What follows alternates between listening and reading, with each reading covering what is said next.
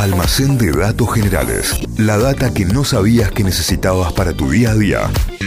Es momento del almacén. Levantamos la parresiana almacén de datos generales. Muy bien, eh, decíamos recién, vamos a contar la historia de un italiano. Yo no entiendo cómo nadie, de ningún guionista todavía compró esta historia y se armó una peli, porque le iría bien seguro. Vamos a hablar de una maratón, una de las más exigentes del mundo, una de las más duras del mundo, y lo que le pasó a un italiano en la edición del año 1994. ¿Qué le ver. pasó a un italiano? Hablamos de la Maratón des Sables. Que en, español es Maratón de las Arenas. No sé si creo que lo pronuncié mal. Ay, correr en arena, todas dos cosas que son im- imposibles. Claro, bueno, imagínate una maratón en Marruecos eh, que surgió después de que un francés eh, que se llama Patrick Bauer, que fue- termina siendo el organizador de esto, se perdió en el desierto unos días con su hermano y una camioneta. Bueno, la cosa es que estuvo un par de días dando vueltas por el desierto. Un cuando, viaje. Cuando llegó a un pueblo dijo qué tal estaría organizar una competencia en este lugar que es uno de los más hostiles del mundo. Y así lo hizo, lo pensó y dos años después, en 1986, se corrió la primer maratón de las arenas. Sacala. En Marruecos pasa esto, tiene 250 kilómetros de longitud en 7 días,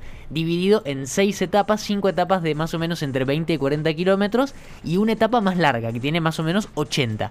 Es muy complicado para participar, tenés que certificar que tenés buena salud, que estás preparado, no, no es que te anotás y vas. Que estás Y entero. mentalmente no lo chequeé. Eso no, eh, solamente lo físico.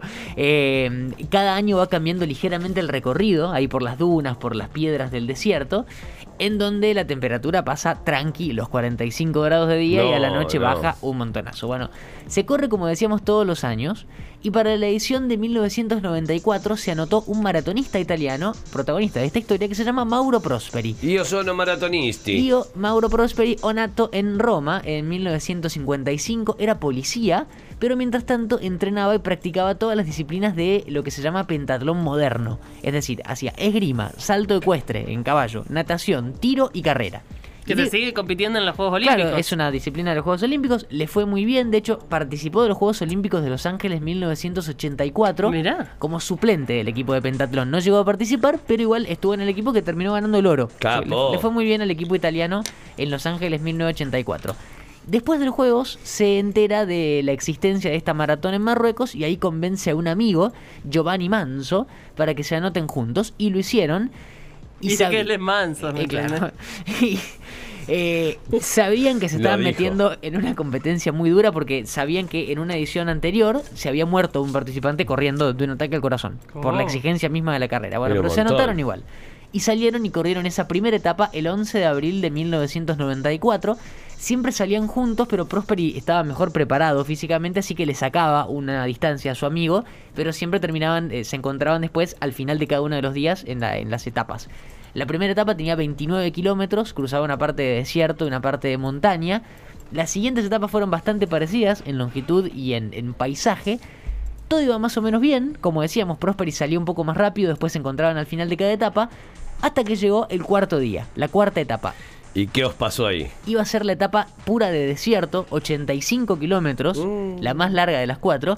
La organización estimaba que los participantes terminen la cuarta etapa entre 10 y 36 horas después, o sea, un montón. Salen juntos, Prosperi y Manso, los dos amigos, pero al toque empieza a pasar algo raro, se empieza a levantar viento, viento, viento y se forma una tormenta de arena insoportable, que no le, permitía ver nada No a los la puedo creer. participantes. Duró seis horas la tormenta de arena.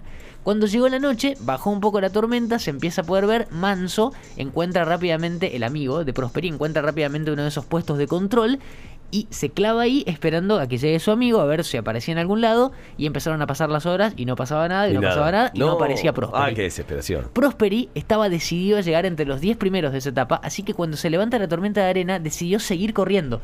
Siguió corriendo, también por miedo a quedarse enterrado en la arena, pero siguió moviéndose, siguió, siguió, siguió, pensando que iba a ir encontrando las señales que marcaban el sendero. Llegó la noche, encontró un arbusto en algún lugar, se puso abajo, se tapó la cara con una toalla, estaba todo cortado por, por la arena, y estaba muy pero mal. Es una película de terror. Se despierta a la mañana siguiente, tiene una duna al lado, sube a la duna y sube hasta lo más alto pensando ver o alguna señal del sendero, algunas señales aquí iban marcando el camino o algún otro participante a lo lejos, pero no ve nada. Nada. No. Absolutamente no. nada. Imagínense la situación, el terror Desesperante. de ver a desierto y nada más que desierto a 360 grados. Nada, nada, nada, nada. Eh, la organización le decía a los participantes que si se perdían se queden quietos, que un helicóptero los iba a buscar rápido. Así que bueno, eso hizo Prosperi. Se quedó ahí, quieto todo el día. Esa noche eh, la organización eh, El flechadón que Manda- Ni un helicóptero, nada. mandó un helicóptero esa misma noche. eh, Prosperi tenía una bengala que era parte de lo que le daba el equipo de la, de la maratón. Pero la bengala era muy chiquita, el helicóptero no la vio y se fue, se fue el helicóptero. Y ahí Prosperi dijo, o me muevo o me muero, así que tengo que empezar a caminar. O me mato o me muero. Salió a caminar Prosperi y no veía otra cosa que no sea arena, desesperante la situación. Después de unas horas a lo lejos ve una construcción, algo no sabía qué era, se acerca y era una capilla musulmana, ahí en el medio del desierto, que estaba pensada para que la usen los viajeros y paren ahí a rezar. Llega y estaba completamente vacía. Él eh, esperaba encontrarse con algo, con alguien, pero bueno, lo terminó usando como refugio del Sí. sol y del calor. El tema es que no había nada, así que tenía que pensar qué hacer. Lo primero que hace es subir al techo para desplegar una bandera italiana que también tenía en la mochila. Primero para que si la veía un helicóptero y segundo por si se llegaba a morir ahí que sepan que estaba ahí, viste, un italiano que era, eh, que era más fácil identificarlo. Cuando está en el techo ve un nido de murciélagos. Yo ahí ya me muero definitivamente. No, bueno, bueno. Pero Tienen alas. eh, ahí sacó la navaja y se hizo un asadito de murciélago esa noche, a estilo Wuhan. Eh, Ay. Así que empezó a comer, por lo menos. Y después se fue alimentando lo que encontraba, ¿no? Lagartijas, huevos de aves, escarabajos. Pero claro, hay que sobrevivir. Ya a esa altura no tenía más agua. Estaba tomando su propia orina por la desesperación. Y eso es lo peor que puedes hacer, según expertos, porque eso agrava el cuadro de deshidratación. Eh, escribe el SOS en la arena fuera del santuario, pero el viento lo borraba al todo. Que o sea, una situación eh, desesperante la del tipo. Y acá es donde se pone heavy posta la historia. No, Ah, ah, bueno, no no. Está bien, entonces hasta acá estaba tranqui. Esta es la parte heavy.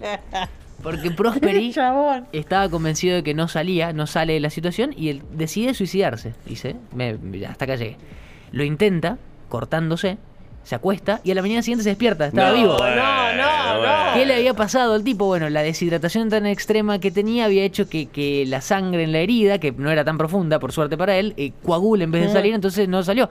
Y eso le dio como energía para salir, sale del santuario, ahí empieza a caminar otra vez, dos o tres días caminando Cortado y todo. sobre el desierto, ya no podía hacer nada. Encuentra un oasis, de repente, agua, se tira a tomar agua, pero estaba tan mal, tan deshidratado que no podía tragar. Entonces se quedó horas como sorbiendo poquito agua, muy poquito, muy poquito, hasta que pasaron un par de horas, se levanta otra vez y ahí a lo lejos ve una nena, en una arena, en una duna del desierto. Corre hasta la nena, pero la Pero nena... era un espejismo, chicos. No, no, la nena se asusta por verlo, imagínate el estado en el que tenía el tipo, y sale corriendo y al ratito aparece con la abuela. Resulta que eran tuaregs. Los tuaregs son un pueblo nómade del desierto ahí en esa parte del Sahara, que lo asisten, que le quieren dar de comer, pero no podía tragar nada, no podía comer de lo mal que estaba.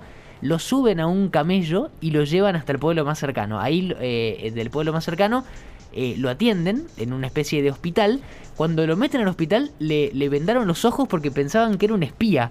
¿Qué había pasado? Había cruzado la frontera para Argelia, ya no estaba más en Marruecos, entonces pensaba que era un espía. Le pasó de todo. Se había desviado de la ruta original casi 300 kilómetros el tipo. Se fue completamente para otro lado. Se fue para Argelia. Eh, cuando se enteraron que era el corredor italiano, lo atendieron ahí, estuvo una semana internado, perdió 15 kilos, tuvo problemas en el hígado, pero se recuperó, volvió a Italia, la historia terminó con él recuperado, muy feliz. Eh, después volvió a participar de la competencia de la maratón Bien. seis veces más. Ah, seis veces. loco. Le había perdido el miedo en serio. A pesar de que lo que le había pasado, Nat Geo filmó un documental, escribió un libro el año pasado, Prosperi, que se llama Esos 10 días más allá de la vida, y se pudo recuperar, y yo no entiendo cómo no hicieron una peli de esto, hasta acá la historia. Es que te hace acordar a Náufrago, ¿viste? Mal. Como es esa historia. Lo que le pasó a Mauro Prosperi y sus 10 días interminables en el medio del desierto de Sahara, todo en el medio, en el marco de una de las maratones más duras del mundo, la Maratón de las Arenas. Esto le pasó al italiano Mauro Prosperi, que estuvo perdido en el desierto y sobrevivió. Moraleja, correr maratones es peligroso para la salud. Sí, Eh, Por lo menos en el desierto. Sí. Mínimo. Almacén de datos generales que vas a encontrar en Spotify. Nos buscas como Notify Diario. Ahí pones almacén de datos generales y te aparece todo. ¿eh? Toda la data del Santi. Y este también estará subido a partir del mediodía. Almacén de datos generales. La data que no sabías que necesitabas para tu día a día. Inventos, curiosidades de la historia, estudios increíbles de la ciencia, lugares raros del mundo y un montón de locuras más. Todo eso podés conseguir en el almacén de datos generales de Santi Miranda.